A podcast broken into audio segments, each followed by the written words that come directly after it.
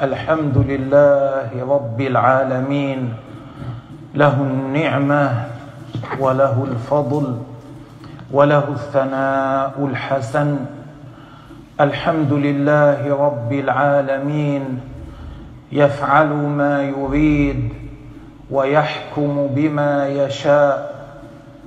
وصلى الله وسلم على سيدنا محمد النبي الأمي قائدنا وهادينا وعلى آله وصحبه الطيبين الطاهرين. أما بعد وقبل ابتداء شهر رمضان كنت أحب أن تكون خطبتنا اليوم متعلقة ببعض آداب هذا الشهر. وما ينبغي أن يفعله الإنسان فيه ويستغل وقته فيه. لكن هذه الأوقات أوقات الفتن. ما إن تطل فتنة برأسها حتى تلحقها أختها قبل أن تنقضي الأولى. مصداق حديث رسول الله صلى الله عليه وسلم بادروا بالأعمال فتنا كقطع الليل المظلم. يمسي الرجل مؤمنا ويصبح كافرا. ويصبح مؤمنا ويمسي كافرا. يبيع دينه بعرض من الدنيا قليل. فها هي فتنة عدم غسل. وتكفين قسم ممن ماتوا بمرض الكورونا لم تنقض بعد مع ما سبقها ورافقها حتى أطلت فتنة ترك اعتماد مراقبة الهلال لمعرفة وقت أول رمضان وآخره. فقد طلع علينا أمس خادم لبعض أهل النفوذ يغري بإعلان قرار لإغلاق المساجد في الجمعة والجماعات ولصلاة التراويح في شهر رمضان هذا ولعدم مراقبة الهلال بل اعتماد الحساب الفلكي لتحديد أول الشهر بدلا من ذلك بسبب الكورونا.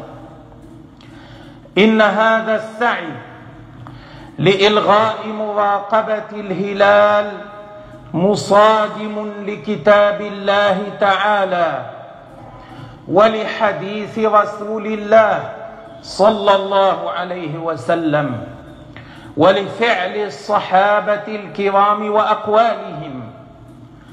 فأما مصادمته للقرآن فلأن الله تعالى قال يسألونك عن الأهلة قل هي مواقيت للناس والحج والمواقيت جمع الميقات بمعنى الوقت كالميعاد بمعنى الوعد فيكون المعنى أن الأهلة هي أوقات الناس وقد أجمع المفسرون بلا خلاف فيما بينهم من الصحابة فمن بعدهم أن المراد بالآية أن الله تبارك وتعالى خلق القمر وجعله يزيد وينقص حتى يحدد الناس في الحواضر والبوادي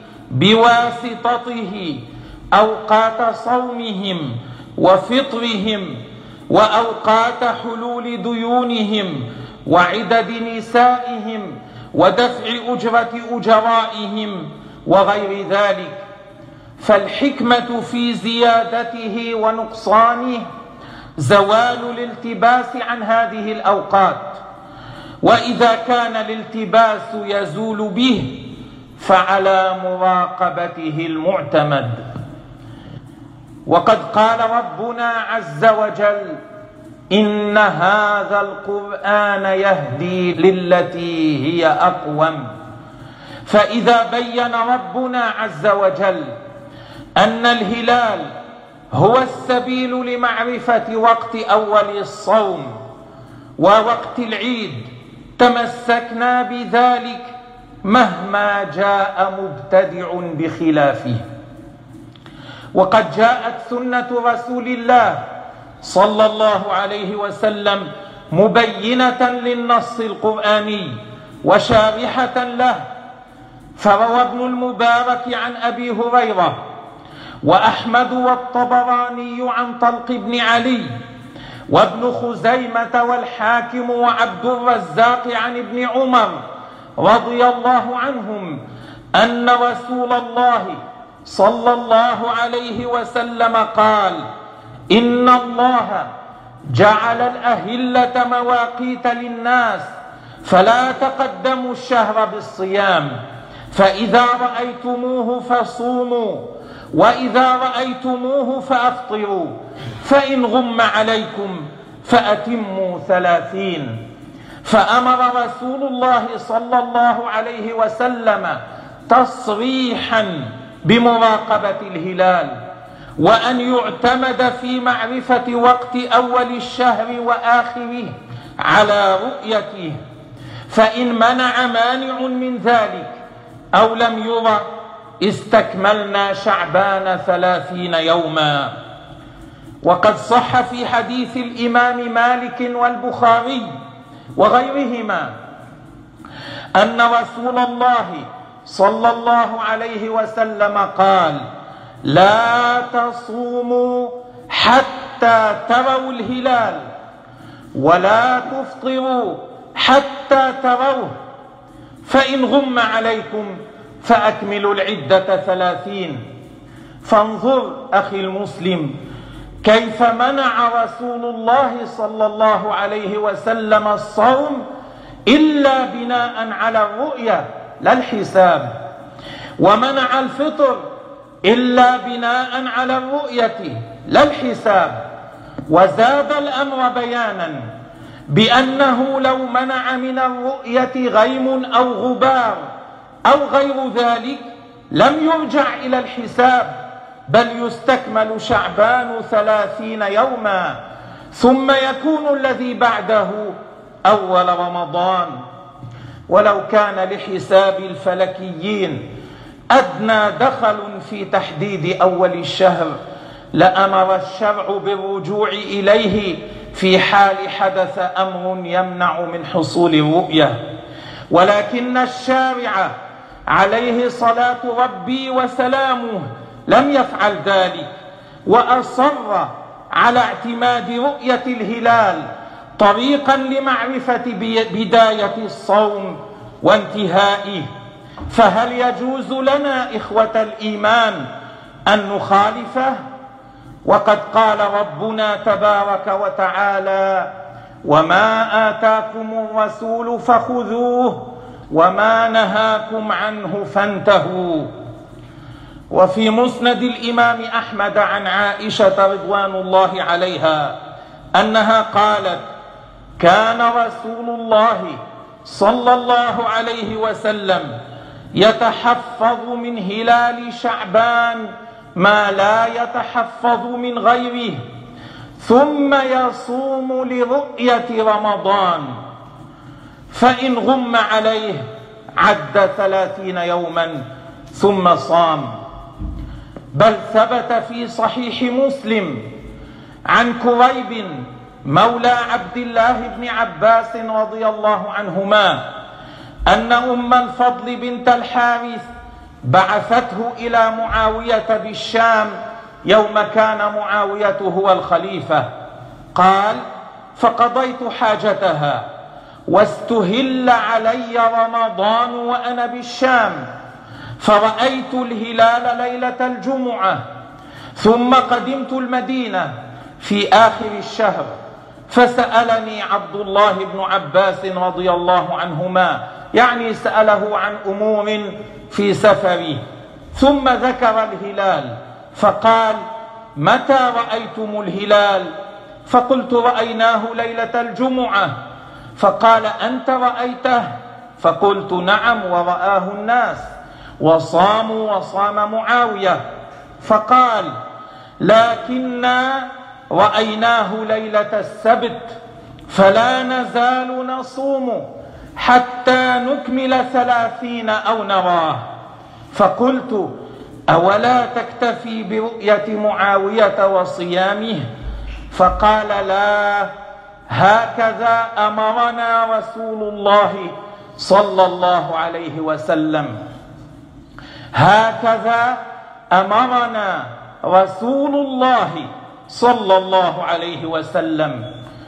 أي أمرهم عليه الصلاة والسلام بأن يراقب أهل كل بلد لأنفسهم ويأخذ أهل كل بلد بمراقبتهم ولا يعتمد على حساب حاسب بل ولا على مراقبة غيرهم إذا اختلفت مطالعهم عن مطالعهم.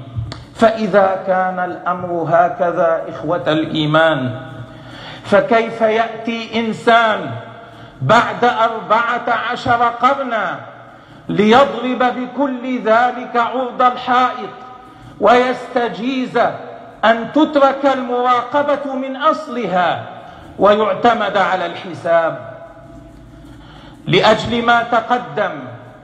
من الأمر القرآني والأمر النبوي ولأن الأصل رؤية الهلال أو عدم رؤيته بلا أي دخل للحساب لم ينظر الصحابة رضي الله عنهم عند رؤية الهلال إلى عظم حجمه أو صغر حجمه لأن العمدة على رؤيته لا على الحساب ولا على حجمه. فقد ثبت فيما رواه عدة منهم الدار قطني والحافظ البيهقي وصححه عن أبي وائل أنه قال أتانا كتاب عمر بخانقين لما كنا في بلدة يقال لها خانقين أتانا كتاب من عمر عندما كان عمر خليفة. نص الكتاب. إن الأهلة بعضها أعظم من بعض. فإذا رأيتم الهلال أي هلال شوال من أول النهار فلا تفطروا حتى يشهد شاهدان أنهما رأياه بالأمس. أول الكتاب إن الأهلة بعضها أعظم من بعض. فإذا رأيتم ما قال إذا حسبتم. وروى البيهقي وغيره عن أنس والطبراني وغيره عن ابن مسعود وأبي هريرة أن رسول الله صلى الله عليه وسلم قال من اقتراب الساعة أي من علاماتها انتفاخ الأهلة أن يرى الهلال لليلة فيقال هو ابن ليلتين. وروى ابن الأعرابي عن أبي سعيد الخدري مثل ذلك لكن من قوله هو لا يرفعه إلى رسول الله صلى الله عليه وسلم. إخوة الإيمان هذا المنهج هو الذي مضت عليه السنة النبوية ومضى عليه أهل الإسلام قرنا بعد قرن وجيلا بعد جيل. هذا الذي فعله المهاجرون والأنصار رضوان الله عليهم. هذا الذي فعله التابعون بإحسان رضوان الله عليهم. هذا الذي فعله أتباع التابعين رضوان الله عليهم. هذا الذي قرره أئمة المذاهب الأربعة في كتبهم وكتبهم موجودة رضوان الله عليهم. لم يختلف اثنان من هؤلاء في هذا الأمر. حتى وصلنا إلى زمن الكورونا. وما أدراك ما زمن الكورونا؟ اتخذ فيه المرض وسيلة ومطية لينال فيه الحاقدون على الإسلام. ما عجزوا عنه في قرون متطاولة وما لم يقدروا أن يصلوا إليه قبل ذلك لا بشدة ولا بلين. كم ضيعت فيه من فروض كم انتهكت فيه من حرمات كم ارتكب فيه من معاص وكم حملت كواهل من أوزار كم من منكر سكت عنه وكم من معروف ضاع الأمر به؟ وكم من إنسان كان عالي الصوت منتفخ الأوداج خاق وانهار وخفت صوته بل سكت وانقطع. كم من رحم قطع كم من قلب كسر كم من شريف اتضع وكم من غني افتقر وكم من فقير ضاع. في زمن الكورونا هذا قام من يستغله ليقول لن نراقب الهلال بسبب مرض الكورونا بل سنكتفي بحسابات الفلكيين. يا لله ويا للإسلام أيظننا هذا الإنسان بلا عقول؟ أيظن الغباوة وصلت بنا؟ إلى حد أننا لا نعرف أن هذا المرض مهما قيل فيه لا يمنع من وقوف إنسان في شرفة بيته أو على سطح البناء الذي يسكنه أو على رأس جبل أو عند شاطئ بحر أو في سقف واسع ليراقب الهلال. أيظن أننا لا ندرك أنه في الحقيقة يريد نقض عرى الدين بل طمسها ومحوها بالكلية. نبي الله صلى الله عليه وسلم قال في حديث البخاري الصحيح الثابت نحن أمة لا نحسب أي لا نبني أمر الصوم والإفطار وما شابههما. على الحساب ولكن نبنيه على مراقبة الهلال.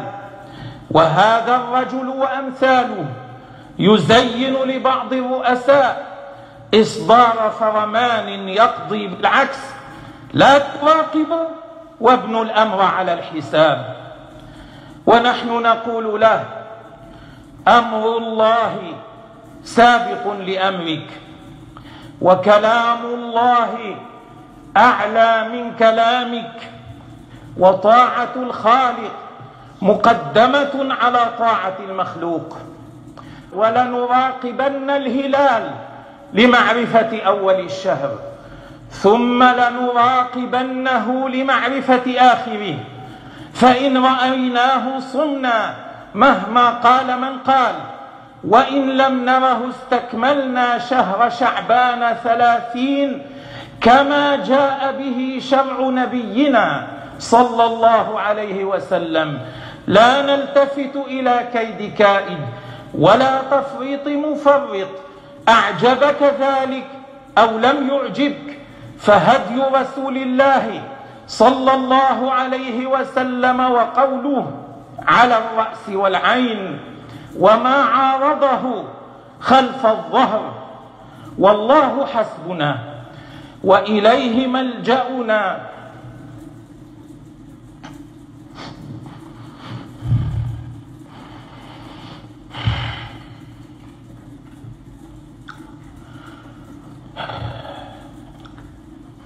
والله حسبنا وإليه ملجأنا وعليه توكلنا وسيجمع بيننا وبينكم ويسألنا عن حجتنا. ويسألكم عن حجتكم وسوف نقول إن شاء الله قال الله وقال الرسول فانظروا ماذا تقولون وأستغفر الله لي ولكم.